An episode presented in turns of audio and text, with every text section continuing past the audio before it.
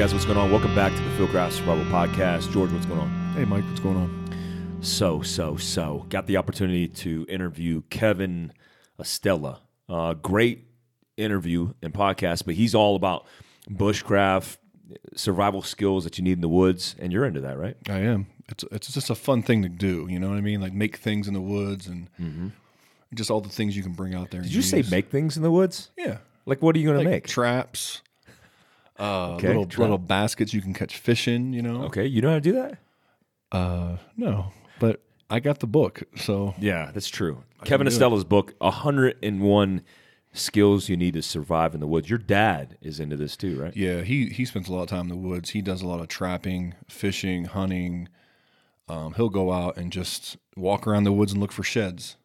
Really? He's Yeah. a shed hunter? Yeah, those are and that's a fun thing to do too. It's so fun, man. I love it. uh, especially for elk. It's so it's so fun. I, I think about all the the the sheds that shedded the season prior, and I'm like, Yeah. man, they're just treasures out there. I found a uh, me and my dad and my brother do this like um, we try to like every year do this like bass tournament where you're basically all the little lakes are in the woods, so you're like walking through the brush, like you're br- you're busting brush through the whole thing. Mm-hmm. And uh, one of the times we went down there and I found a whole like skull from like a, it was like an eight point buck skull Shut and horns and everything. It was, Where's it at? It's in my, it's in Ohio. I keep forgetting to bring it out when I come. Oh, you need to bring it, man. but it's uh, it was like a little treasure. You know what I mean? Like, love that. I love that. I love those kind of mounts are my, also my f- favorite mounts as well.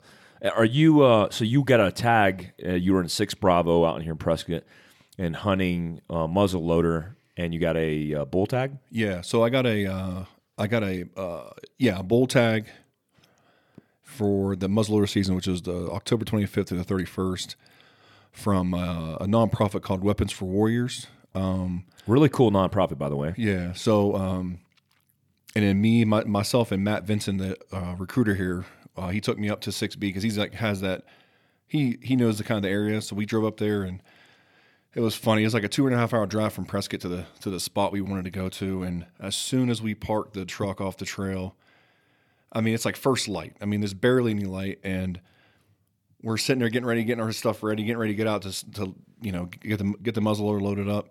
Five Mature bulls. five mature bulls, or it was for uh, mule deer. tag. Yeah, yeah.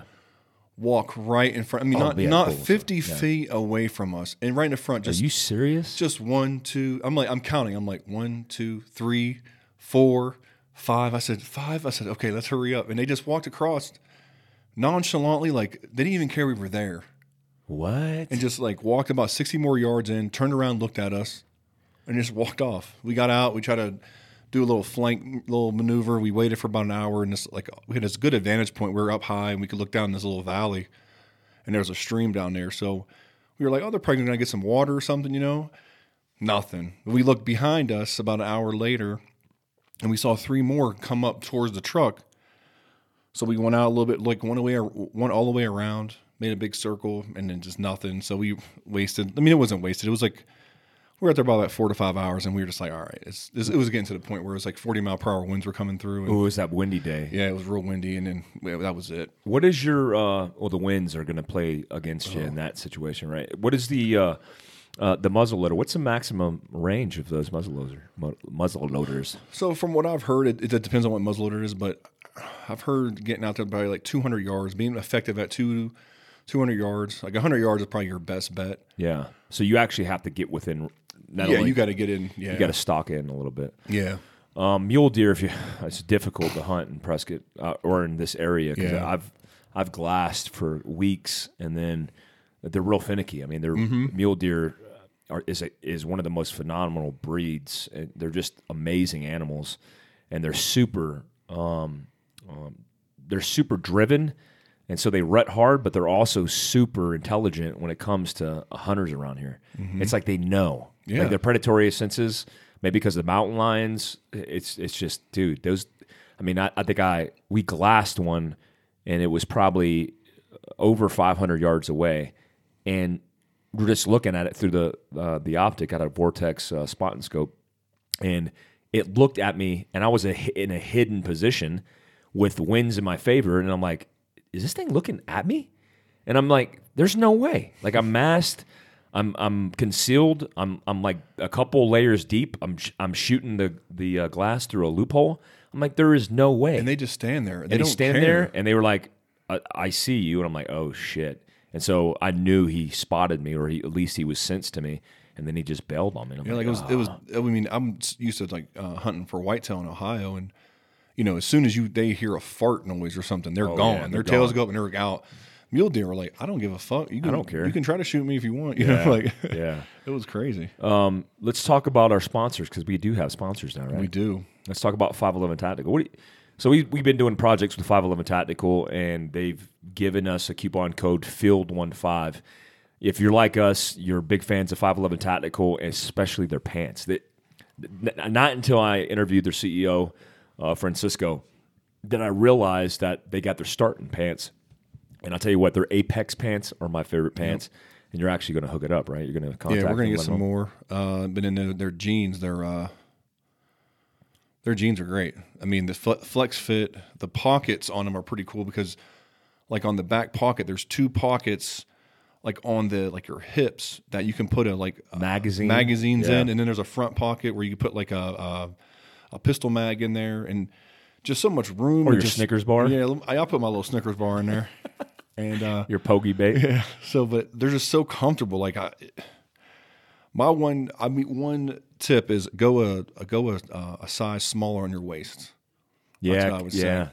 Because those uh, 36s I got are a little bit big. Yeah. So I'm on. I usually get like 38s, but now I'm down to 36. Let's not pretend, man. So it's good. You got those 44s, those 44 Magnums, and then you're No, like, oh I've man, been- I got to get a 42. I was surprised that I, I fit in the 36s. I've You look skinny. Yeah, I've been. you lost a lot of weight in this last Yeah. week.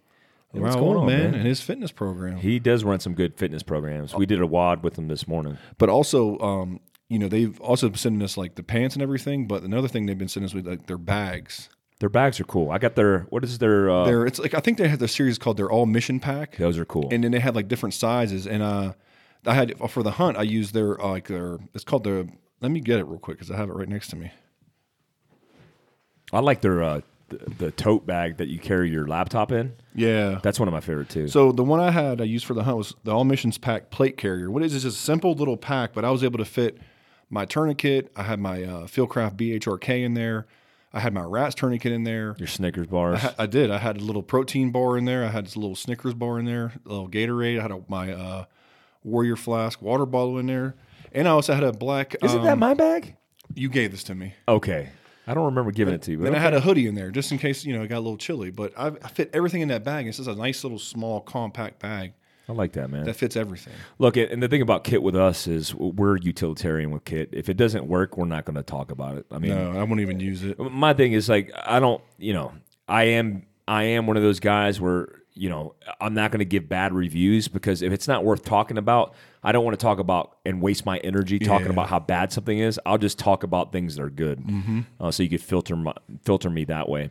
Uh, so Field One Five saves you fifteen percent at checkout at 511tactical.com. Also, TA targets. We're actually going to the range tomorrow to do some uh, some training, but TA targets is our new steel that we've been utilizing. Yeah. And uh, they've given us a coupon code at tatargets.com called Fieldcraft. It's one word, and that saves 10%. And the, you know, the, the, the cool thing about those targets is um, targetry it, in a lot of the industry remains the same, but these guys stand behind their Yeah, product. we've abused that those targets right now. Like we've had them for maybe about a month or so. We abused Oh. those targets. We've already put thousands of rounds Yeah. on that steel. And it's always more fun to shoot steel anyway. It So, is. Well, it's reactive, right? We get that reaction back, that feedback. Um, also, Warrior Flask. This podcast is sponsored by Warrior Flask. Uh, I'm a fan of Warrior Flask because the fact they give back to first responders Mm-hmm. uh, for every purchase that you purchase, they they actually give a flask to first responders, right? Yep. Yes, they do. No, that's awesome. And it's, uh, if you survival, uh, Warrior Flask has a myriad of different flasks uh, to contain. It's basically vessels to contain uh, your water or whatever your your malt liquor. Uh, Pliny the Elder. um, a big shout out to Series. Um, I had a, a guy come out there. Uh, his girlfriend contacted me on DM about getting him a a, a birthday present slot to the course, which we did, nice. kind of behind the scenes. And then he showed up and he brought a 12 pack of Pliny the Elder. I have not had that yet. I have one. I saved one for you. oh, I can't wait. It's so taste it. good, man. I remember when I went out to uh, when you were in Durango. Me and Sarah came out to visit. we had one. No, I- I went to uh like we were driving back to our little cabin and I stopped at a place. I was like, man, this place has to have it. And I walked in there and I was trying to explain to what I was looking for, and the guy was like, No. we get that maybe once a was month. say, it's one- once a month yeah. throughout the year. And I was like, damn. I went to a sushi place to uh, called McCooney's in Northern Cal, and they usually have it, and then sometimes they have it on draft. Oh, it's so good, man! Uh, but big shout out to him because he hooked me up with a, a 12 pack. Um, also, this podcast is brought to you by KillCliff.com. I'm on my second recover. I'm, I am. I just chugged one. But see, the cool thing about um, Killcliff is their energy drinks aren't loaded with caffeine and all the crap that you usually get in an energy drink. It's all natural. Um, the recover version that I drink has electrolytes, B vitamins, no sugar, and doesn't have an excessive amount of caffeine, meaning you can operate without being weird. Um, big fan of Killcliff. Also, their support of Navy SEAL Foundation, their partnership, it was actually founded by a former Navy SEAL, was. which is pretty cool. And they're, and they're a great company to work with. They are. I've, they're just easy. You like contact them, and be like, hey, do you have this or what about this idea? And they're just so open to everything. So Yeah. it's a good company. So What's the new hotness with them? They got the new. they they have the new recover or I don't know if it's a recover CBD, but they have one of the drinks. I think it's a recover with CBD in it. And I've, I've been I've been can we get that? I've been trying. They're like, uh, we can't keep it in stock. It's like you know. Man. So I told them just send me like a, send us a four pack. That's it. That's all. you I just know? wanna taste wanna it. taste it. You know. Ooh, CBD is so beneficial to everybody too. Big shout out to Uncanna. Uh, if you're into CBD, Uncanna is our source for Yep. CBD. And- All CBD. Yeah, and we have a, a coupon code for Uncanna. It's Fieldcraft20. So save 20% off your purchase at Uncanna, which is a big, I mean, 20% off of anything is, is a good chunk of, That's huge. of savings right there. So yeah, if you wanted something all natural, that's going to, you know, you want to be done with the pills and all the bad, you know, stuff, try something natural and, and use their CBD. They have the gel caps. The, uh, I like the salve they have. It's like a, don't want to say it's a of lotion, like right? a, it's like a, it's like a icy hot topical. It's, yeah, it's like a topical solution. I, I put, I use it on my neck, my lower back. My wife uses it on her back and her and her neck, and um, she was in, in the military, so you know what I mean. It's like a, Yeah, it's you know, universal. it's universal, so it doesn't Yeah. even matter. You can be anybody that uses it, and it's it, and it works. All right, so our last sponsor is triarcsystems.com. It's T R I A R C, T R I A R C systems.com. Triarc Systems is our go to for custom carbines, pistols, and the list goes on. Those guys do good work out of Texas.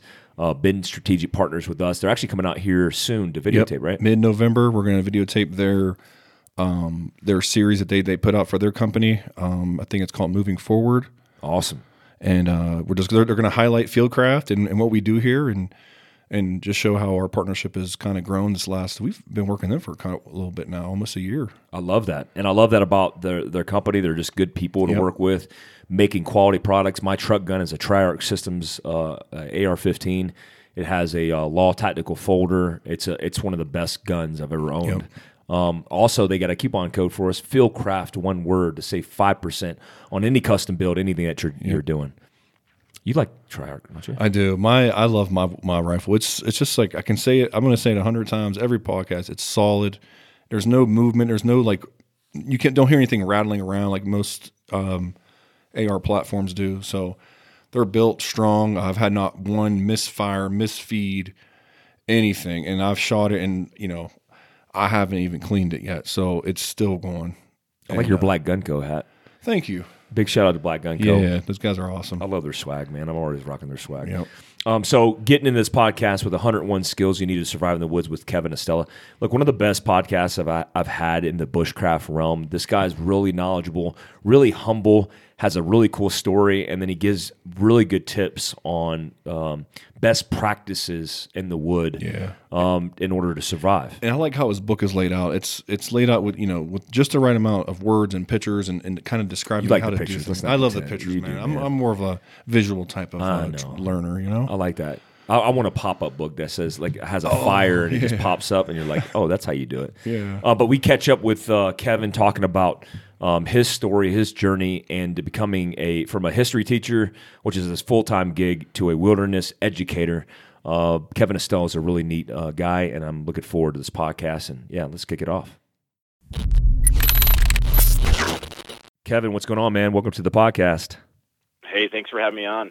Hey, I appreciate you coming on the podcast, man, because, you know, what we haven't done, and it's all on me, man, uh, what we haven't done is we haven't focused a lot of our t- attention in modern survival on the things that you focus your attention on, which is a lot of bushcraft and a lot of wilderness survival.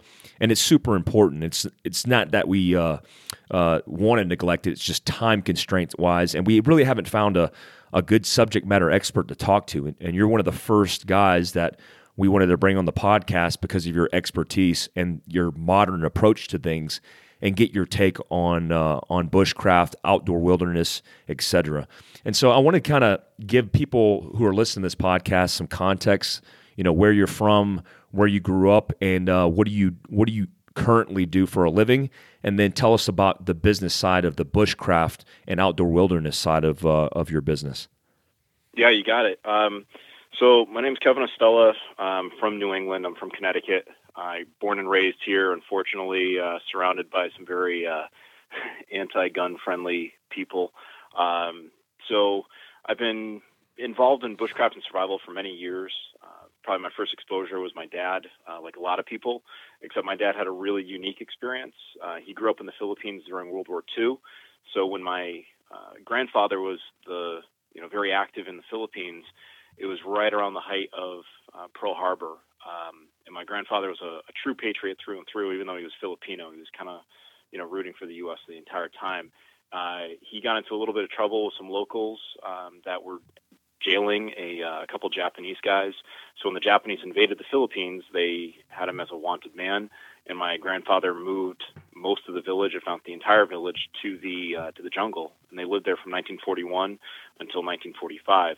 So I learned a lot of my skills from my dad, who was just a boy then. But you know, you can imagine that was kind of like the the coolest dad story you can possibly have when you're a little kid trying to go to sleep.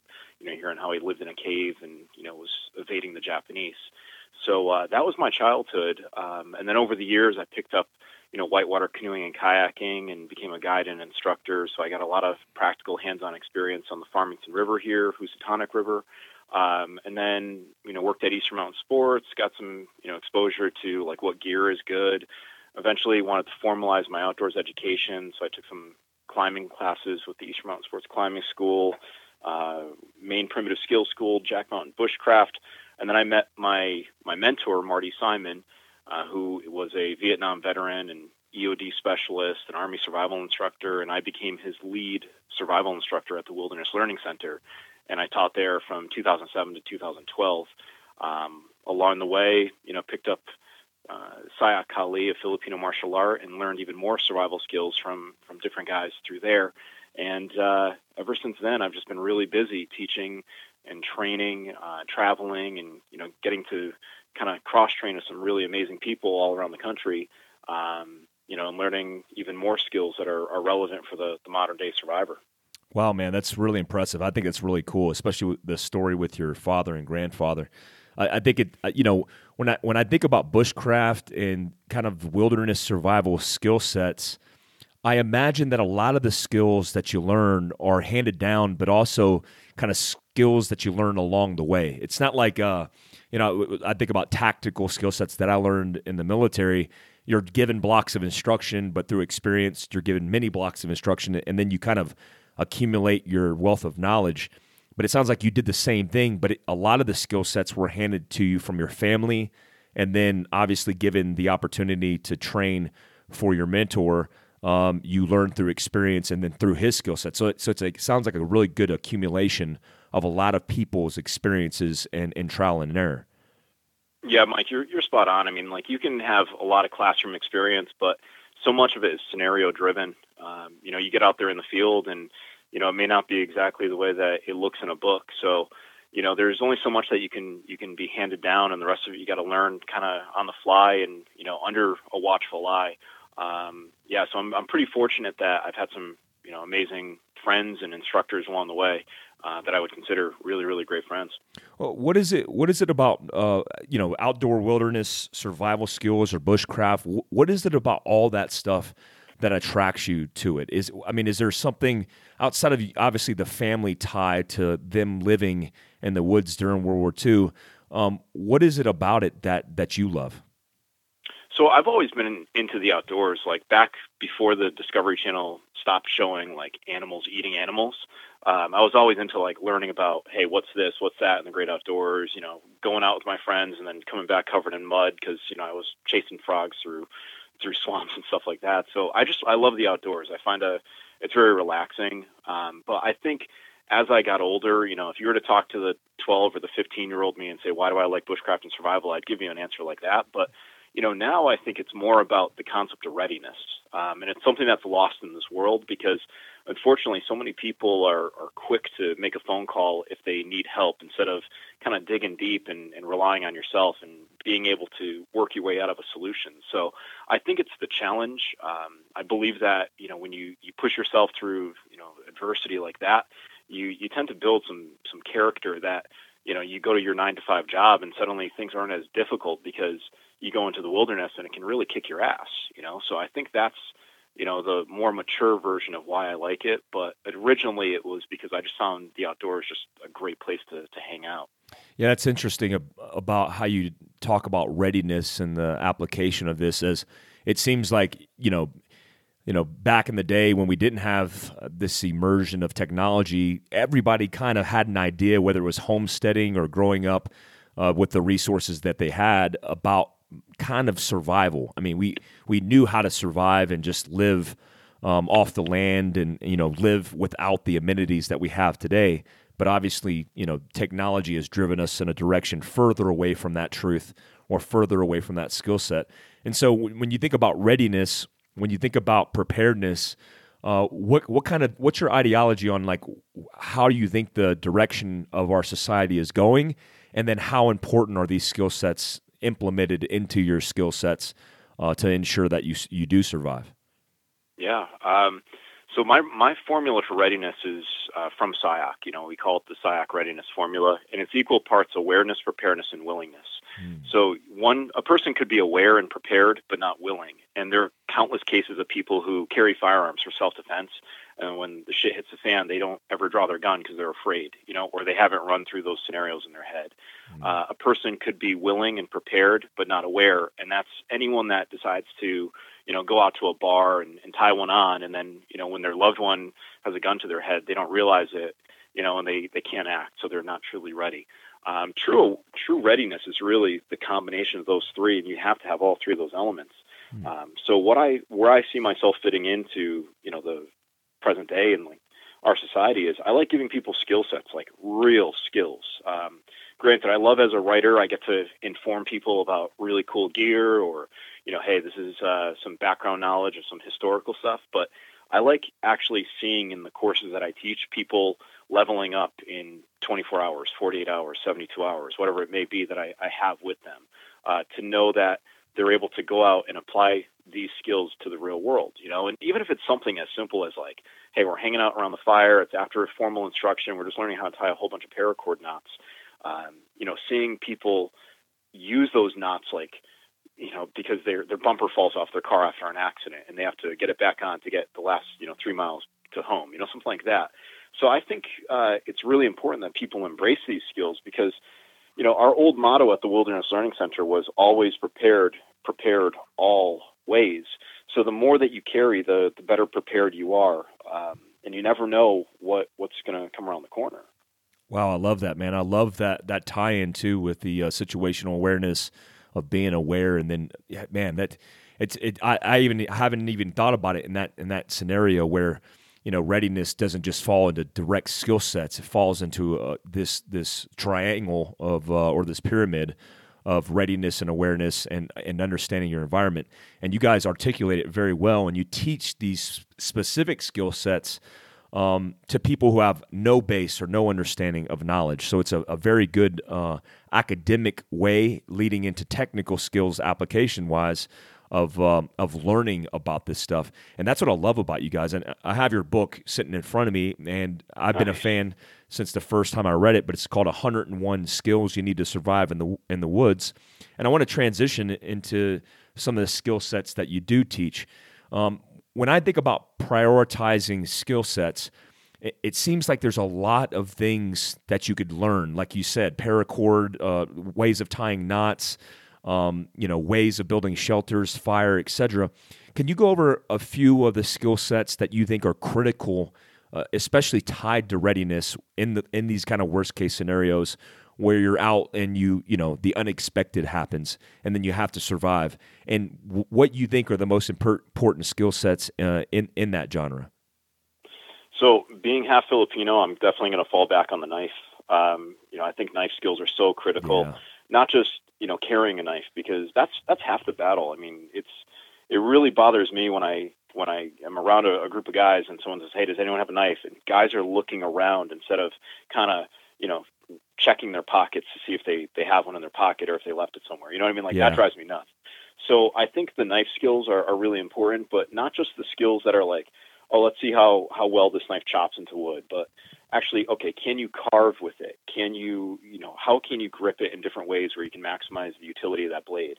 Um, I think the knife skills are super important. Um, but then not just using a knife as a knife, but using a knife as as a means to create uh, other tools, right? And seeing the knife as as a as like a vehicle to make things that you need. So knife skills are important. Fire skills, obviously, because I mean everyone knows that fire is is a protector. Fire can can warm you, it can cook your food, purify your water, all that great stuff.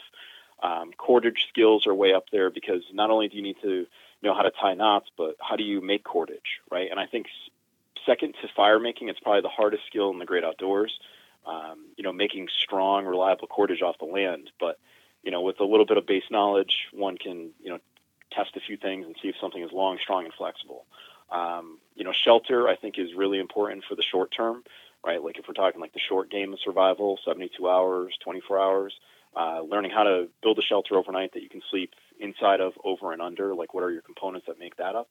Um, but then once you get into like the longer survival, you know, the emergencies that last longer than 72 hours, it's all about game getting, right? Like how are you able to put food on the table? Can you make nets? Can you carve a net needle? I mean, there's a lot of stuff that I couldn't go into in that book because my editor, uh, believe it or not, actually cut me down from 101,000 words that I delivered. They said, "Oh, you got to cut it by a third. So, oh my god, I, uh, yeah, that was that was a big you know kick in the ass. Well, I'm looking forward and to then, part uh, two and part three of that. Then I guess. Well, the the part two the part two is going to have to wait a while. Um, part the second book is actually going to be uh, like a campfire like cooking book and recipes and food awesome. processing. But three, I'm hoping they'll let me go into the advanced skills. Like this is axemanship. This is how you how you pole and canoe a, a canoe. This is how you use a winter pulk for winter camping. Like that type of stuff. And I just have to prove to them that there's an audience out there that actually that actually wants to read it. Um, but yeah, all these skills they all tie in. So you know, just getting back to the initial part of the conversation we had, you know, you say you might have neglected, you know, teaching some of the modern stuff, but even even driving skills are crazy important. Like all the overlanding I see on your Instagram page, like there there are skills that are tied into that that easily translate into bushcraft and survival. So you can't knock yourself too hard. Oh yeah, appreciate that, man. Yeah, we're trying our best, but I, there's so many things to learn in the skill sets, and I, that's what I love about you is like you have this focus on like like so definitively you outline 101 skills you need to survive in the woods and when i read that it's so articulated and so organized that anybody with no experience can pick it up and go, okay, let me walk through each one of these skill sets. And I love the fact that you know you focus your attention specifically on you know the most effective wilderness know-how on fire making, knife work, navigation, shelter, food, and more. I love that. Um, you talk about knives and you know Filipino Asian culture. We grow up with mm-hmm. knives. That's I, I, grew up with a katana for some reason uh, yeah. in my hands. But when you when you talk about knives, can you walk us through some of your processes for uh, what you think are the best knives? Uh, how do you how do you sharpen your knives? Like some of the educational points with uh, knives for somebody who's you know who has no idea why you should carry a knife.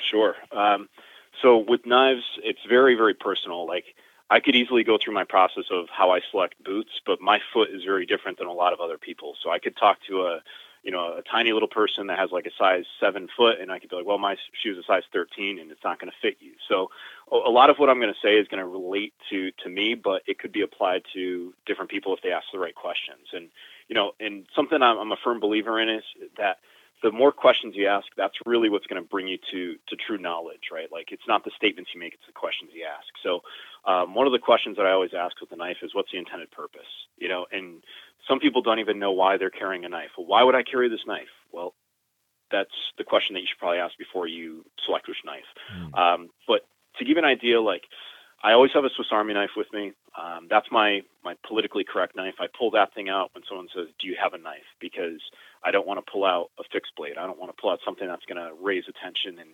you know, anywhere I've traveled, a Swiss Army knife has flown under the radar. So I think a good knife that is politically correct is a is a wise choice, especially one with a saw, especially one with scissors that you know make it look more like a tool than anything but a weapon. So very low weapon characteristics. Um, you know, you want to always ask that question like hey, does this have more weapon characteristics or weapon, uh, you know, recognition or tool recognition? But if you have your if you have that book in front of you, um, that 101 Skills book, the knife that I use throughout that entire book is one that I designed, and I used a very logical process of designing it. Um, I looked at all the knives that I carried for 10 years plus as a as a survival instructor or a guide and whatnot, and I said, all right, most of them were this length, this this size blade, this type of blade, handle, and so forth. And I said, all right, these are the parameters I have to work with. I sketched it down on a piece of paper. I then transferred it to a like a cheap cutting board, uh, like a roll-up cutting board. I called up a buddy, uh, Scott Gossman, and I was like, "Hey, dude, can you make this knife for me?" And he still has the template, and he, he laughs at me for sending him, you know, a cheap cutting board template. But um, he sent it to me. I I started using it, and next you know, he asked me if he could make one for himself, and I was like, "Yeah, of course, man. It's your knife. You made it for me." Um, and now it's his like one of his number one sellers. But uh, you know, for the person that doesn't have any knife experience, you want to think about what's legal to carry. Where are you carrying it? How are you carrying it? Uh, you want to ask the question, how is it going to be carried? Not necessarily where on your body, but is it going to be carried deep concealment? Right, where you're not going to be able to get to it quickly, or you're going to carry it outside the waist belt, something that you can access fast. Mm-hmm. Um, will it have better retention or less retention? Is it a self-defense blade? Is it a, a blade that's you know, you're going to carry a lot um, and use very little because that'll determine if you need to sharpen it. Um, you asked about sharpening. Sharpening for me is uh, a lot of stropping with uh, various types of compounds, you know, because you can maintain a blade and keep it cr- pretty crazy sharp uh, with just stropping and you don't have to take it to a stone or anything and do any like real big material removal. So uh, there's a lot of questions with blades. Like, you know, there uh, we could do a whole podcast on just knives, and you know, I could I could answer a million questions about them. But it's very very personal. Um, the main thing is find something that's practical, something that you're actually going to carry, you're not going to leave at home, uh, and something that you actually test. Um, keep in mind your knife is a tool, right? Don't put a lot of uh, a lot of emotion into your blades. Like, don't carry something that you're not going to use because you're going to be afraid to damage it. Right? It's just a tool. Oh wow, um, that's a good point. You know, yeah, and I mean, you mentioned the you mentioned the katana. Um, you know, and that's something that that gets brought up frequently uh, when we talk about knives because samurais believe that that was their soul, right? And that was something that no one else could touch. Like, you know, I always think of uh, you know universal weapons criteria or universal tools criteria. Um, something my friend uh, Tom Kyer mentions. You know, is this something that you could easily replace, right? And this relates to everything from toothpicks to tanks. You know, how lightweight is it? Um, you know, how easy is it to field service? How many people does it take to maintain? Like, there's a million questions you can ask of any particular tool, and it relates to everything from toothpicks to tanks. So, yeah, that's uh, a big one. Like, would I be okay giving this off to someone if they needed it and if I had a double? You know, yeah, that type of thing. Well, that's super interesting, man. It's a, and it's a lot of good information. I when I think about knives, I, I do the same thing. I carry the Swiss Army knife, like an old Swiss Army knife with a paracord attached to it, just just for that reason. Where you you said, you know, kind of reducing the alarm or the signature of pulling out a fixed blade. Uh, you know, you have a, a, Dan Winkler blade, and you pull out that blade, and the way it looks, I mean, you'll scare people into hiding. Um, do you, what are you, what's your feeling and take on uh, on hatchets and axes? I've I've done a couple articles for Off Grid and other magazines yeah. talking about uh, you know the most important things that you can carry in the field. I'm kind of interested in your take on hatchets, axes, and then uh, what you think if you had to carry one piece of equipment into the field. Um, obviously, that's a that's kind of a, a generic uh, survival question that goes out to all the experts. But if you had yeah. to take one piece of equipment in the field, what would it be? So, so hatchets and axes, uh, they're great three season tool, actually four season tools. Um, but in reality, uh, you're probably using them uh, more in cold weather than summer weather. Um, hatchets, they work great on hardwoods. I always think hatchet versus machete. Machetes work well because they travel quickly. They can go through green vegetation really fast. They can go through vines easily, grasses easily, and they're going to do the work that a hatchet can't. But machetes, uh, when you look at hard use, um, you know the axe is going to be better. It's going to be a little bit heavier. You don't have to swing it as hard. The the weight of the tool is going to do the job. But they're it's really apples and oranges at that point. I love hatchets. I love axes. Um, you know, I'm a big fan of them. They uh, but they, they come with their risks and they come with you know with some of their their shortfalls too. You know, obviously a, a shorter axe or a shorter hatchet is going to be more dangerous than a full size felling axe. And any time that I've taught uh, kids or adults how to use an axe if they've never used one before, I put them on their knees and I give them a full size felling axe, uh, a cheap felling axe, and I say, all right, if you're going to miss, it's going to go right into the ground. Um, so I think that's something that you have to really consider. But you know, one of the companies that I do a lot of business with that I, I'm going to be doing some collaborations with is RMJ Tactical, and I love their stuff. I mean, I've used their hatchets uh, up in Alaska. I've used their hatchets in courses showing people um, how you can cut through metal with them. Like if you're looking for a, a tough hatchet, they they do a pretty good job. They've got one called the Outpost. That's one of my favorites. Um, now, as far as you know, the the hatchets and you know the the different ones that I'd recommend. I mean, I think uh, like a one tool option, uh, the hatchet wouldn't be my tool. I think I would go with more of a heavy knife, uh, something with like like a nine inch blade. I've got a bolo that Scott made for me. That was my dad's design. Uh, Scott Gossman made for me. That might be my one tool. Um, but I'd go maybe with a heavy knife. That's a compromise, but uh, between a, a machete and an axe. I can always use the area closest to the handle for uh, or for, closest to the grip for fine carving. I can always use the belly of the blade for for chopping. Um, you know, and it gives me a little bit of the weight of the of like a light hatchet, but also the length of of a machete if I needed it. Um, so that would probably be my one tool if I could carry just one. I like that, man. I, I like the the the context of lining lining out that the the axe or hatchet could be dangerous because I've you know what was that show, uh, the one where they put them out in like Patagonia for extended. Oh, alone. Alone, great show. Yeah, great show, and I, I, I was addicted to that show, and I remember. Uh, I always wanted to, like, I put in for Naked and Afraid, got casted for that, and got casted for another survival show. But I wanted to be casted for that show because that show, you know, actually, I mean, I don't know if it did really well ratings wise, but it it was super interesting to see people's equipment choices and then how that equipment was working for them uh, for extended periods of time. And w- one of the contestants uh, had I, I I'm not sure how it happened. I think they they went to strike something and that axe or because they were using it as a close tool, right? So they weren't smashing hard wood. Uh, they were using it up close and personal because they didn't have a knife option, and they slipped and basically crushed their hand with the blade, which obviously cu- caused a, a severe injury and laceration. But a lot of people don't consider that because they think, you know, a, a hatchet or an axe is just an end all be all tool, but it's one of the most dangerous tools in survival. And if you don't know how to use it properly, it's not forgiving. You will do some serious damage to yourself. Yeah, and as a follow up to that, uh, a lot of guys that recommend, oh, carry a hatchet, carry an axe, or whatever. It's, it's funny, you know, someone hasn't really thought out a plan if they don't include a tourniquet. Mm-hmm. You know, like yeah. like you carry you carry that tool, and it could instantly instantly end your situation. It could be a multiplier of, of like epic proportions, and you're not recommending a tourniquet. But uh, yeah, yeah, that show that. alone's awesome. Uh, and big shout out to uh, Jordan Jonas. I've never met the man, but he was the winner of the most recent one, and the dude killed a, a wolverine with a with a hatchet. Wow. Uh, he, yeah, he killed a wolverine. He killed a moose. Like the dude was a total stud. He killed so, a moose. You know, yeah, he was he was the first contestant to take down a big game animal, and I mean he had meat for days. What did he um, use? What did he use to take he, it down? He brought a bow. Yeah, oh, he brought wow. a bow and broadheads, wow. and it took him hours to uh, took him hours to process that thing. And I mean, I was watching this thing in awe. Wow. Um, he lived with the Sami people up in the Arctic. Like this guy had skills to boot, and uh, I mean, total stud when it came to to killing things and living off the land. Like this guy was a pro. That's so, amazing, big shout man. Out to that dude. Uh, you know, I wanted to ask you because I've I've been a little bit I've dived a little bit into bushcraft, and what I what I always try to clarify for people is people think just because I was a Green Beret or just because people become Green Berets that they're instantaneously survival experts.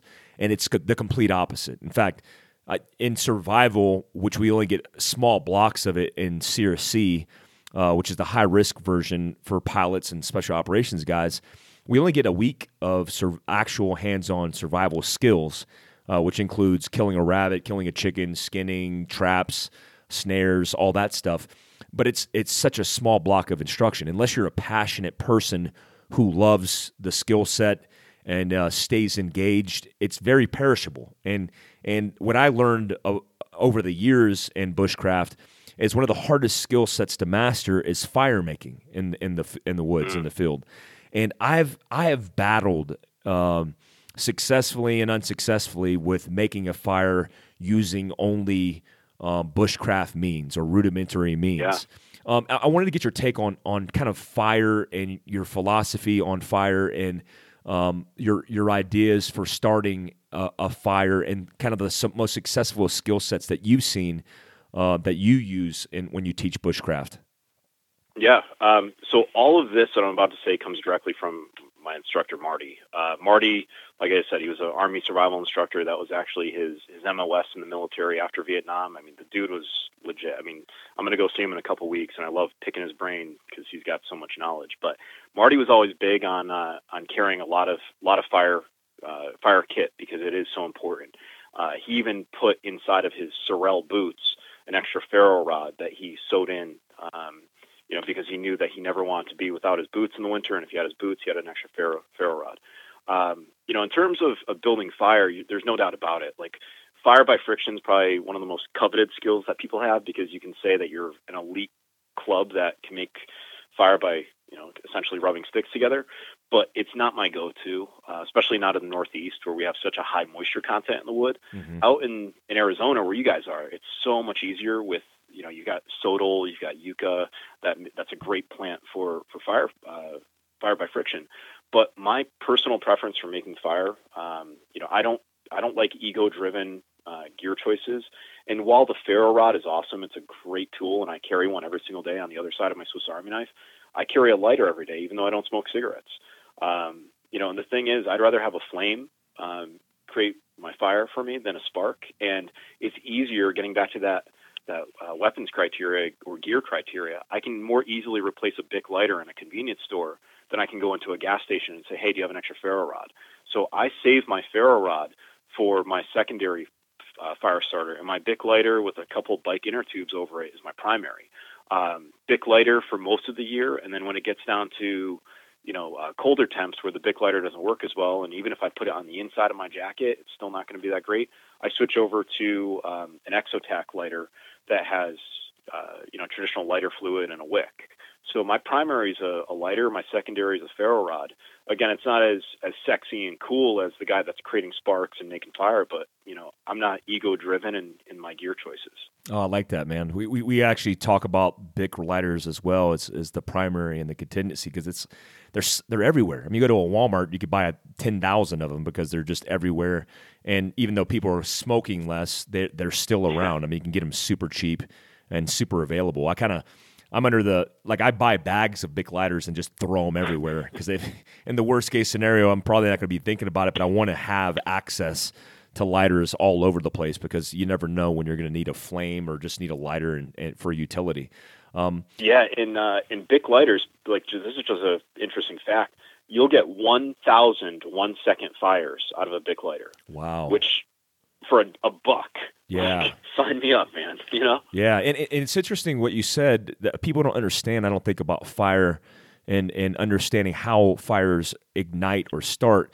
When you spark or when you add friction to a ferro rod, you're just, you're chemically combining or grinding or igniting the magnesium or something like that, right? And then it sparks, but that spark is not fire. And I, have actually Correct. taught a little bit of of uh, of that before, and people misunder or misunderstood it and misrepresented what they thought was a fire. Like literally, um, they were standing over um, you know the wood that we had compiled, dropping the spark onto the fl- onto the wood, and then expecting Yeah. a flame. And I'm like, man, that the ignition of a flame is completely different. Now, now we need an accelerant. I'm curious your thoughts on accelerants and fuels. Um, um, and I know some schoolhouses teach like you know the toothpicks, the pencils, and then the the bigger sticks, and then uh, some teach Vaseline over you know carrying some tinder inside of your your kit. What what are your thoughts on on carrying the stuff that you need to ignite flame? Oh man, I love that idea. Um, I and you know we talk about redundant layers, you know, redundant fire starters. There's also redundant options when you when you're thinking about tinder. I mean, Vaseline cotton balls have been around forever, and you're not going to find a better affordable way of making fire. And you, I mean, you go to a hotel, they have cotton balls in the bathroom, um, you know, and you can usually ask the the front desk if they have Vaseline or if they have something like that, and I'm sure they they would. Um, so I'm a big fan of carrying that on you. Um, whether you decide to carry the pre-made stuff uh, that you can buy in a store, which again it gets a little bit more expensive, like Tinder Quick, but uh, I, I, I love the idea of having it on you. But even if you have a T-shirt or if you have a pair of socks and you've got chapstick in your pocket, a lot of people don't realize you can scrape the bottom hem of your shirt and create lint.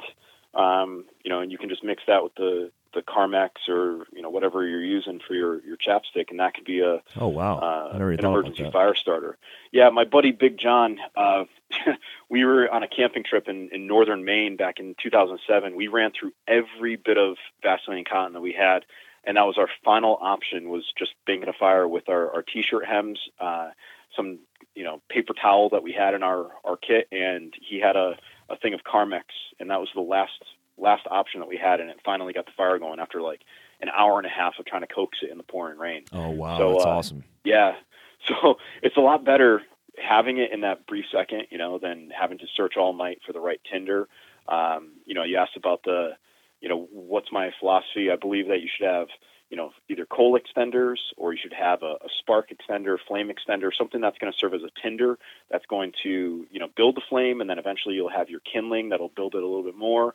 And then whether you start with, you know, pencil lead thickness or toothpick thickness, whatever thickness you want, it's really important never to jump in the diameter of it more than twice the diameter of what you're currently using. So oh, wow, I'm not going to jump from like a pencil to a wrist size, Yeah. right? And I'm not going to jump from finger size up to like the size of my thigh. But if I work slowly and progressively, then I can build the fire and you know, then it's going to self-sustain after that. Oh, I love that. I love that. So, you- a couple of the times you you've mentioned that you carry like on your person, or you carry these specific things like the ferro rod on your Swiss Army knife. I'm I'm curious. You know, we everybody's talking every everyday carry now. EDC is a popular thing, but but typically when people talk about everyday carry, uh, in our context, we want people to carry a minimalist survival kit. Um, but most people consider it like an everyday carry firearm or, and holster. Yeah. Um, for you, outside, you know, I'm interested to hear your everyday carry period, and then if you're including um, these bushcraft means of doing things as part of your everyday carry. Yeah. Um, so I'm a high school history teacher full time, um, so I can't carry any of my pistols at work. Um, I would gladly, gladly shoot any qualification course, and I know I would crush it. Um, but they would never, ever let us carry handguns in the school. Um, so I'm really, you know, I'm a legislated victim, and that's something that drives me nuts. Because, like I said, I would gladly, in front of everyone, under any pressure, shoot any qualification course, and I know I would do okay. Um, but something that that I would say is really important is that if I can't carry that, then I have to have other plans in place. So, uh, you know, my my everyday carry, if we're taking out the the firearm, or taking out the pistol, or taking out the the fixed blade uh, that I carry on my other strong side, then it's primarily a Swiss Army knife in my right front pocket with the ferro rod. I always have a flashlight in my left front pocket. I always have my lighter in my left front pocket. I have a, a merino wool bandana in my uh, left rear pocket at all times, um, and that's really what I consider like a, a flexible uh, multi-tool. You know, something that I could turn into a into an impact device. I could use it as a pressure bandage. I could use it as a small small container if I need to carry a bunch of stuff. I always have a tourniquet on me. Um, you know, even if I can't carry a pistol, I know that car accidents happen, and I've always got one nearby, usually in my jacket pocket. Um, so I've got that stuff as as a bare minimum. Uh, I usually carry a small length of paracord, some chapstick, and then I've got a real small pocket emergency kit, and something that is a just a play on words, or maybe it's a way you can change your perspective. I don't consider my my personal items like my personal emergency kit. I don't like calling them pocket survival kits because the survival kit is already assuming that the emergency has lasted that long to take me there to a survival situation. Mm. I'd rather have stuff on me that I can address emergencies quickly. And if I can address the emergency, then it doesn't become a true survival situation. So, um, you know, I carry a lot of like little things in there, like a backup compass, a little squeeze light. Um, so in that little emergency kit, it's just you know redundant layers again. Um, and then obviously there's stuff in my briefcase for work. I've got a, a bullet blocker, 3A ballistic shield in there, and stuff that again I have to put myself more on the defensive. Uh, you know, considering I'm legislated into not carrying certain things, but uh, I'd rather I'd rather be ready than you know wish I had something that I, I left at home. Uh, I love that, man. I, well, I, you something you you said just resonates uh, with me, where you mentioned that um, an emergency is different than an actual survival contingent, where you're responding to something that already took place. When you're in the emergency emergency phase, you're kind of you're addressing it as it as it's happening, and so you yeah. haven't gone into this contingency. What what is your kind of you know whether it's a pillar or just a process? Uh, what is your philosophy on on on on that uh, timeline? Do you have a breakdown of timeline? So uh, that kind of gets into like survival priorities. Um, you know, there is no there is no set priority list because um, every scenario is going to drive the priorities differently. Uh, you may be involved in an automobile crash where your first priority won't be shelter um, because you might be stuck in the car and the car is shelter. Um, you may find that that say, that another automobile crash you might not want to have any fire because your clothes are covered in gasoline, you know, or you're in an area where there there could be exposed fuel. Um, you know, i am a firm believer that you should always have water on you. You know, everything that you do should be driven by by averages, like true averages. But you can't just assume that that average is going to work out for you. Um, you know, when I was a little bit heavier, like 230, um, doing more powerlifting, um, and I had a little bit more fat on me, I know I could go longer, more weeks probably without food. Um, but now, you know, trimming down, getting ready for a few different things, uh, I know that I probably wouldn't be able to go as long. So when someone says, "Hey, a person can survive three weeks without food," well, what about the marathon runner? You know, the dude that has no fat on him mm. whatsoever. He's going to die a lot faster. Yeah. Um, so I, I think the survival priorities are important. I don't put any set numbers on them. Um, you know, I think in terms of emergency versus survival, like 72 hours is the magic number. Everyone knows 72 hour kits. So anything past that might be survival. Um, but it could be really, really, you know, dependent on, you know, what that emergency is. I mean, if it's a bleeding, uh, you know, traumatic uh, injury, you're not going to have days. I mean, that's a, a, matter of seconds if if you're lucky. Um, so it's gonna it's gonna vary depending on the emergency. Now, now, are you are you doing anything outside of like the you know the the hands-on ready access to equipment on your person and your vehicle. Do you do any preparation at home? Do you have like generators or do you have uh, kind of a philosophy on on we call it safe house with Fieldcraft yeah. where we break it down into like long-term sustainable uh, survival. Uh, what's your idea on on like the long-term vision of survival? Yeah. So uh, you know i definitely have i've taken i've taken the necessary precautions to uh, to you know ensure that life goes on you know with what I have in my house. Um, you know all the typical stuff people would imagine in emergencies water and emergency lights and so forth. Um, you know something that I think your your listeners would definitely appreciate is you know we we consider houses safe houses right? Like your like the castle philosophy that you're strongest at your house. And you know we're weakest in transition. Uh, whether you are you know in transport or if you're transitioning you know a ball inbound from you know, in a basketball game, you know, onto the court, that in that moment where that ball is getting put in play, it's in transition. It's the weakest time, and things could happen. Um, you know, something that I like telling people is in your home, you shouldn't have a room that you consider a safe room. You should consider it a war room. Um, just that philosophy change, that perspective change, mm. right? You shouldn't just think of, okay, this person broke into my house and I'm going to go to my safe room and defend my house. It's like, no, they broke into my house and they're in the war room now and it's going to be really bad for them until they, they get out of the house. Um, so I think it's really important that you have redundant layers. You have layers that you keep on your person. You keep uh, certain stuff in your car. Uh, again, stuff in your car discreetly so people don't break into it. stuff in your house. Um, and I think it's really important too that people keep a kit in their office or wherever their place of work is because you know you think about like a real estate model. Um, what I mean by real estate model is when you buy a house, someone always asks like, "Hey, where do you spend most of your time?" Okay, if you spend most of the time in the bedroom, then that's what you should be looking for when you buy your house. So we spend eight hours of our day sleeping. We spend eight hours a day at work. Spend eight hours a day, you know, miscellaneous. So if eight hours of our day is spent at work, we should spend wow. the equal amount of time making that that spot ready. Yeah. Because if we think logically, when where's something going to happen, it's going to be where we're spending time. So I think it's really important. You know, I spend an hour in my car total commuting back and forth to work every day. I have so much stuff in my car, but not as much as I do prepping my my uh, classroom, prepping my home. You know, and I base that off of you know what could realistically happen. You know, in the amount of time that I spend there.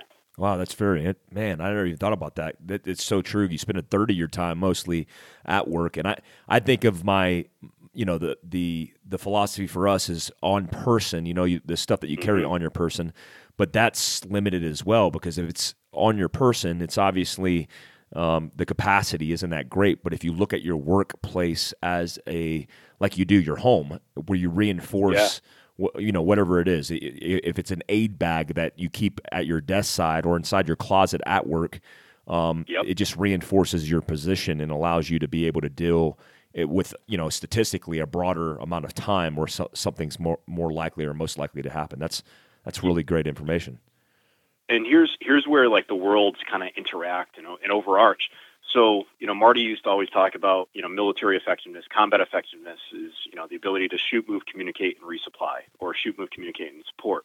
So in the bushcraft and the survival world and the prepper world, especially the preppers, um, you know the idea of the of the cache is so so important because you might have say a 10 mile drive to work and if your car breaks down and there's say a regional or a local emergency where the roads are closed and you can't get your car through do you have things staged along the way? Like even if it's a 5 gallon bucket that you prep with a couple bottles of water and you know maybe some some extra socks or something like that and you hide it in the wood line you know just off the woods you know where it wouldn't be that uh, difficult to do, and only you would know about it. So along the way, let's say that you did have to get home and you couldn't drive and you were forced to walk. Instead of having the giant bag on your back that screams, "Hey, I got all this cool shit in my bag," could you carry a smaller bag discreetly and then use these little discrete caches along the way to feed you, to resupply, and so forth? You know, wow. so there's there's so many different ideas that are out there. Yeah, I love that. We were, we were looking at the the Go Rig Challenge, which we're we're planning to do because we want to be able to capture it and record it next year of of moving from either network to network, which is you know your social network and the you know think of it like mini safe houses along the way yeah. along your route, and then uh, even caches along that route where you would barter for silver and gold. We were going to do silver and gold coins, where you know we'd go to a cache point and that person would have hid food and water, and then we replace it with a coin or we do a bona fides meet and we hand off the gold or, gold or silver. And it's like facilitating our movement, but understanding that it's the expansion of a network, whether that's technical, um, logistical, or social, um, or all things combined. But it, it's literally the way in which you continue to move or continue to sustain survival because it's not just going to be you on your own accord. Um, you have to pre-plan and have to think about those contingencies.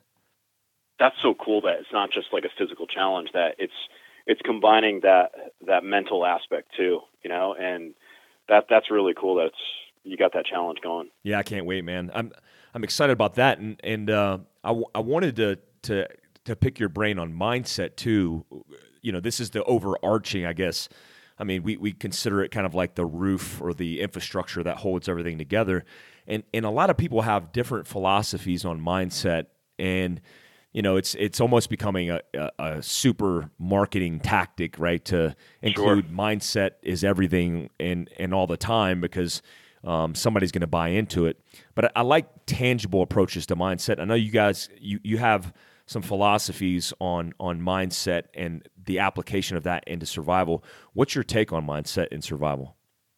Oh wow! So mindset's everything. Uh, I mean, there's so many great books out there that that delve deep into psychology And psychology is a section of most survival manuals that guys will flip right past because they're like, I want to see the snares, I want to see the fire making, I want to see the knives, and it's probably the most important. Uh, you know, there's crazy stories of people that have survived under the most ridiculous circumstances, like the most insane circumstances, and it's all because of that willpower. Um, you know, mindset is one of those those intangibles that you can't teach. Like I could give someone a knife, I can give someone a fire starter, but it's really that mindset that that's so difficult to teach, and it only really comes with experience and you know with uh, with running mental reps of hey, what if you know the the what if game. Um, my mindset philosophy, you know, with, with my it starts with my family's. Um, my family's philosophy during World War II, when the Japanese were in the Philippines, was to the last man or to the last drop, and it was the idea that you don't give up fighting until the last drop of blood is out of your body. Um, so that was something that my dad always instilled in me. He's like, you don't quit. You know, you're not quitting. Um, so that was a, a, very important thing that I, I, always lived with. At the Wilderness Learning Center, it was the always prepared, the prepared always. Um, you know, knowing that you can carry these skills with you, and you know, uh, if you have these skills, you just have to apply them. You can be resourceful without having a lot of resources. You know, and that's so so critical. That's one of the most important mindsets of the survivor. Um, you know, SIOC has taught me the feeder mindset. You know, be proactive instead of reactive. Um, you know, constantly be constantly look for work, constantly look to to do something to improve your situation. Be better every single day. Um, you know, so I think all of these mindsets are complementary. Um, you know, you put every one of these these people, whether it's my father, Marty, um, you know, any of my SIOC instructors in a in a room, they're all going to get together and, and, like each other because they all think similarly. Um, you know, whether you want to call yourself an alpha or, or you want to call yourself a feeder, whatever it may be, you know, I think we all agree on, you know, the idea that you, you kind of, you kind of want to, uh, you want to take care of yourself. Um, and you realize that there's a, a bigger picture than just yourself. You know, you're, you want to get home to someone, right? So you're not just surviving for you, you're surviving for your family's legacy or, you know, for your kids at home, your wife at home, your, your husband at home, whoever it is um, there, there's just a lot that's that's going on with mindset. Um, it's probably my, my most interesting or my most favorite topic that I study now. Um, you know, back in the day it was fire, but now I find I like reading stories of people that have gotten through the worst, and it's usually attributed to just you know thinking differently, right, about their situation. Yeah. Yeah, I love that, man. I, I, am addicted to that as well because I, I like to take um, the lessons learned from other people's experiences or mistakes in, in, in some in some cases. And I think what's interesting about the mindset that you say uh, you got from your family, I, I, do think that that's that's something that's inherent, um, um, and and at its core, what mindset really is. Because I I, I, tr- I try to teach it right. We we try to teach mindset and instill these processes, but at the end of the day, it's just the replication of a process or the emulation of a process. It's not necessarily at the core what mindset is. Like I was taught from an Asian mother as well that you, you, know never give up, never quit, and these things were instilled into me from my family. Eh, you know, from my mother and father. My father being army, my mother yeah. being hardcore Asian, and uh, yeah, and you when you grow up in an Asian home, you, there's just an or like air of discipline and then if you add that on top of the military, it's like it's just hardcore as far as like an upbringing and building the right mindset. But if you're not raised with that, you have to start from from nothing. And and at least having processes and having uh, ways to think through processes uh, in the worst case scenario are going to, with experience, obviously implement some kind of mindset. And I guess like that's what you were saying at the end is like you need the experience, you need the maybe the hard lessons learned. You need the training to to build that mindset.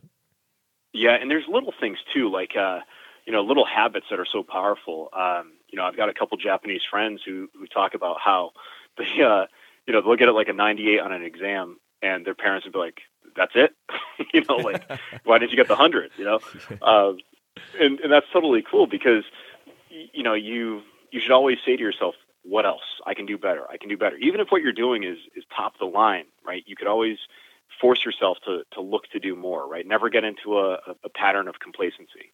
Um, then there's always the you know a lot of a lot of your your military brethren are are really good at it, like Jocko, you know, talking about, hey, if uh, something bad happens, say good, you know, just changing that, right?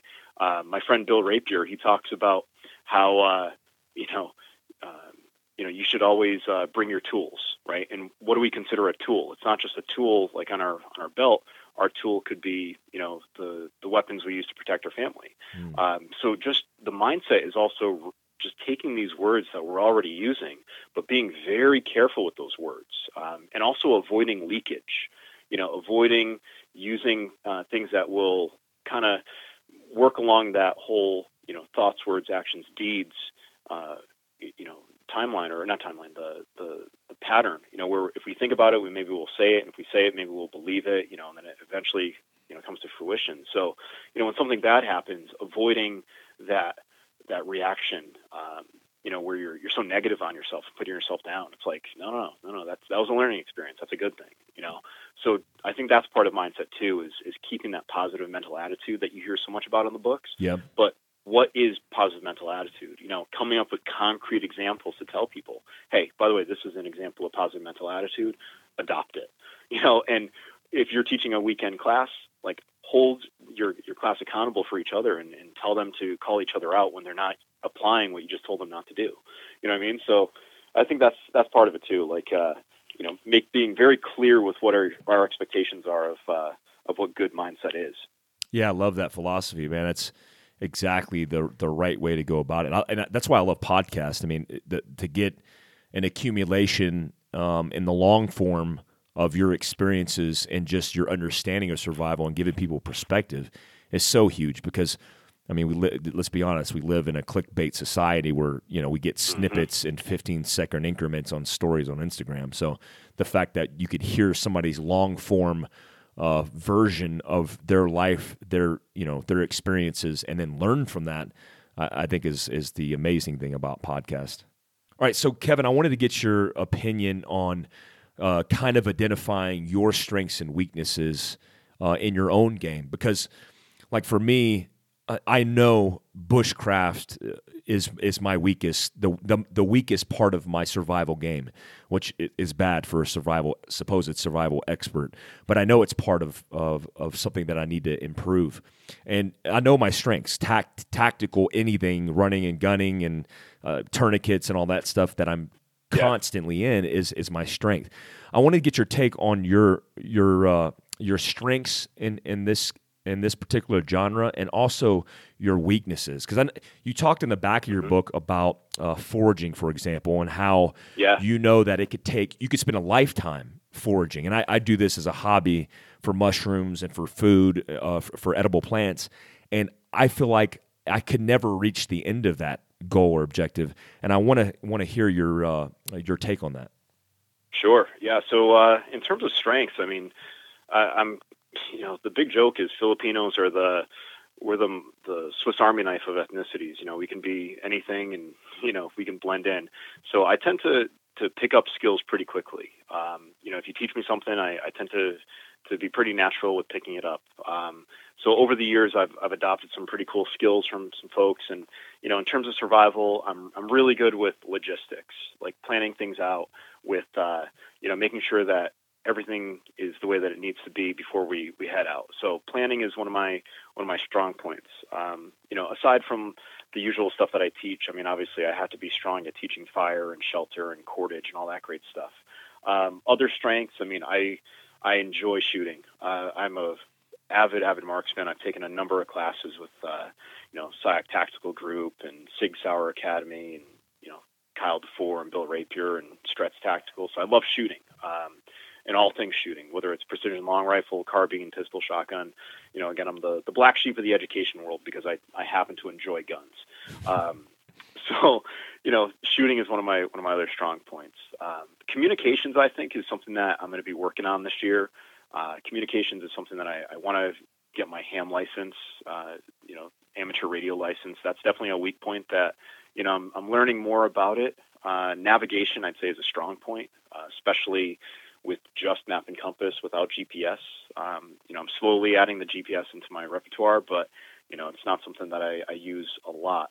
So that's another area of, of growth that's that's needed. Um, other weaknesses, I mean, th- there's always weaknesses. Like I love jujitsu, I love Filipino martial arts, um, but I would never say that I, you know, I know it all, right? And there's so many layers to all those. But instead of calling it a weakness, I'm still learning um, because I don't want to admit that it's weak. you know, I don't want to say, I like yeah, that my mindset. jujitsu game sucks, right? Like come tap me out or you know thrust me in the throat because my my kali or my jujitsu sucks. I would never I would never say that, even though I just did. Um, so I would say that I'm constantly learning there. Um, you know, there, there's so much uh, medical. I would love to to get deeper medical training. Uh, you know, I've done you know all sorts of first aid stuff and you know wilderness first aid and stop the bleed stuff, but to like actually de- dedicate like a few weeks and, and get like a wilderness first responder or wilderness EMT training, I think that would be pretty awesome. Um, I mean, the list goes on and on and on. Uh, small engine repair, I would love to learn how to do. I mean, more of the homesteading stuff, even though I'm not in a homestead, just to know like if the lights were to go out, like do I know how to do everything? Um, you know, and that that just comes along with that concept of readiness. And I think someone who says that they know it all is a fool. So I uh, I, I like the idea of constantly challenging myself and learning. So uh, I guess what's my weakness? A lot of stuff. yeah, I, I, You I like I like like the desire to learn is important. You know, if it's like if you feel like you've reached the pinnacle of learning or uh, of skills, you you probably haven't learned much in life. So it's like there's always something to learn, right? Yeah, and what's that expression? If you find yourself, uh, you know, the smartest man in the room, you're in the wrong room. Yep. You know what I mean? Like you gotta you gotta keep moving, keep pushing forward, keep learning, uh, and that's straight from my dad. Like be a student for life, you know. And you can always learn, you can always find an interest. So if you're frustrated about all those edible plants, you know, there's some great guys out there that can teach you, and there's so many good books, and you know, just make sure that you uh, you're you're getting taught by the right guy, or else you know you won't have a second opportunity to try certain plants. I love that. If let me let me ask you this: if if for some of the listeners, obviously who don't have any experience in outdoor wilderness survival, bushcraft, anything, what's a good start point for them? What like what what's a good book to read, um, including your own? What's a good institute or academy to go to? Like, what's a good start point for them? I think the military manuals are really fantastic. Uh, you know, FM twenty one seventy six is the the old school uh, military survival manual. Like I, I don't know how many times I read it. It's one of the first books I got as a kid, um, and they're free to download because it's government government publication. So I think that's one of the the best ones because what I like about the military style of instruction, um, and this probably is through my training with Marty, is that they're there to teach straight skills. They're not trying to teach, you know, uh, native spirituality or any type of religion or any type of, you know, the woods have spirits type of stuff. Um, you know, and trust me, there are schools that are really good at that if that's your thing. But if you're investing your, your time and your money, and especially your time into, you know, going to a school, you should get the most bang for your buck. So I think the military survival manuals are good because they're going to give you the skills, they're going to give you the equipment background uh, without the hard sell of, hey, this is also this also has my name on it. You should buy this. Um, so it's free of that commercial aspect. It's free of the spirituality aspect. Um, I think before people, if anyone's listening, if you're going to go out and, and learn from a survival instructor, you should find out who is talking about that survival instructor, who's putting their name behind them. Um, I'm pretty pretty blessed with having some amazing people that that will vouch for me. Um, you know, and I believe that you know a man can be judged by the people that you know he considers his tribe or his people around him. Um, so I think you should always look into your survival instructors and is that person popular because they were on a TV show? Are they popular because they've got skills and it's you know it's legit? Uh, are they popular because they you know they're attractive? You know, believe it or not, there are a lot of survival instructors that get a lot of females. We're talking about male survival instructors that uh, get a lot of female clients because they think the guy that's teaching is you know hot. Um, so I think it's it's really important that if you're if you want to get into this, it seems overwhelming. Uh, if you want to learn plants, everything learn looks green. If uh, if you want to get into it, it can be it can be daunting because there's always that Elmer, you know, there's always that guy that wants to tell you, oh, you shouldn't do this, you shouldn't do that, as opposed to telling you what you should. Um, you know, I think if you go in there humbly, right? If you tell people, look, I'm just trying to learn. If you're not, if you go in there without having a giant ego on your head, um, I think you're going to get a lot out of the experience. Um, I think you could find so much knowledge just from from the internet alone. There's some great videos on YouTube that are that's good TV training or computer training. Um, you know, and a lot of people now, there's a big difference between the students I see now than you know the ones I saw back in 2007 that didn't know certain items existed because they've been already somewhat trained on television. Um, so I think I think there are so many different ways a person could get involved, um, but try to find a group. Uh, it's more fun learning with someone. Get a good training partner, establish a routine, set some realistic goals, and and don't just have a don't just have a goal and consider it a dream. Have a goal and consider it a goal because you have a plan to get there uh, with mm-hmm. logical steps along the way. Um, but man, I, I don't know. That's that's a tough question. Like that's one that I would love to answer for people on like a case by case basis. Like, dude, tell me about you, and then like I could come up with like a customized plan to make them whoever they want. Um, but I think the most important thing is get informed. You know, don't invest a whole bunch of money. Um, not until you know what you want. Yeah, I like that. And and well, in in getting informed, it, starts with you as well, right? Because I know you have let's talk about your resources for information your website yeah. Uh, your book your, your, any social media that you have your email all that stuff because I, I think a lot of people who are listening to this podcast are going man this dude knows what he's talking about and it, i get excited about it because it's such a uh, desirable skill set that I, i'm passionate about because i love the outdoors um, but I but I know there's a deficiency there, and it's like where's the start point? And and you know you have a lot of resources yourself for that start point. So can you go over some of the stuff that you have?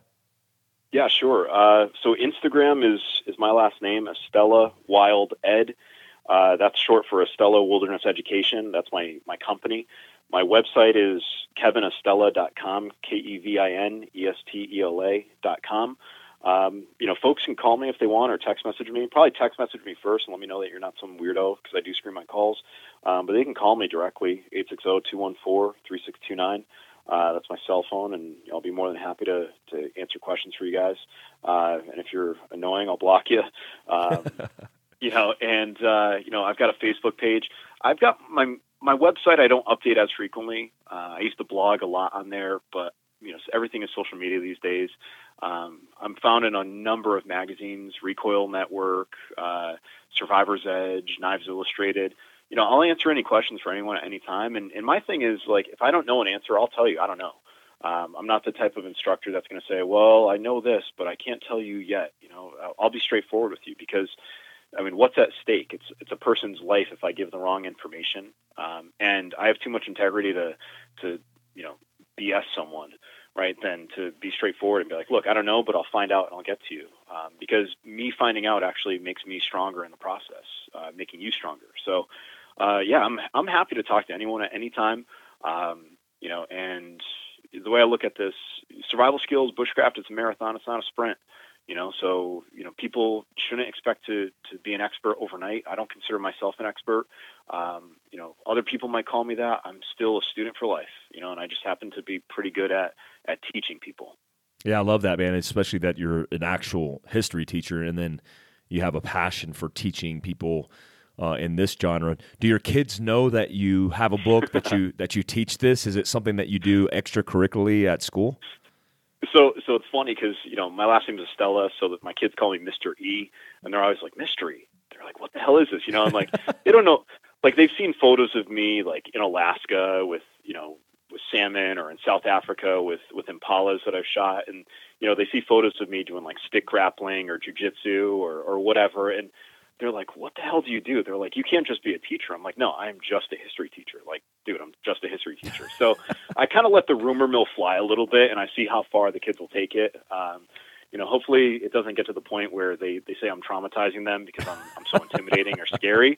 You know, if anything, like I'm on their side, I'm there to, to make them better. And I think they all realize that. And, and um, I like them and they like me. But, uh, yeah, they, they, they kind of get into it. They ask me some questions. They, they wonder how I can do things, you know, being a teacher and, and how can I can do all this other stuff. And I say, I wake up early.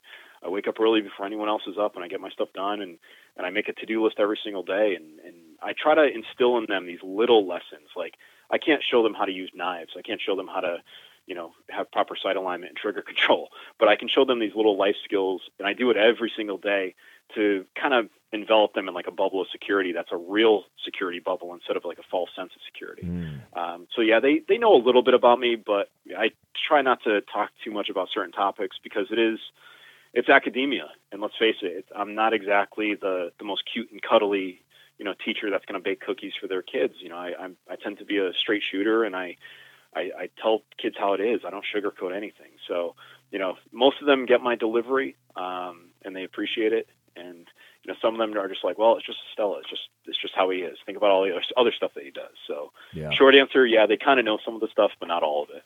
Now, what? Let's talk about your book because you have this book out. Yeah. Uh, where can people get that? What's the name of it? And then uh, you talked about subsequent um, titles. What What are those books and when are they coming out? Yeah. Um, so my book is called 101 Skills You Need to Survive in the Woods. Uh, it's available at Barnes and Noble. It's available on Amazon.com. Amazon is probably the cheapest you're going to find it with Prime. It's like 13 bucks right now. Um, so you can find it there. You can find it at Books a Million. You can find it at a few other smaller independent bookstores. Um, you know, right now that book is doing well. It's in its second publication.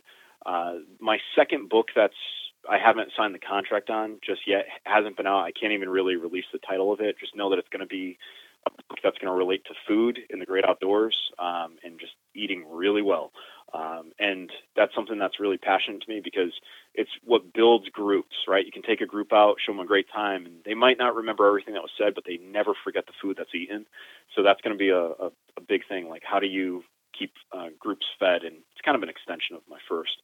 Um, you know, other stuff that's out there. I mean, there's there's a whole bunch of things that are tied to my name, like uh, you know, the Polaris field knife is from Gossman Knives. The KE Bushy is a is a bushcraft knife from Fiddleback Forge. Um, you know, you're going to see the Key DC, which is a design of mine. It's a little pocket emergency kit uh, container from Centerline Systems.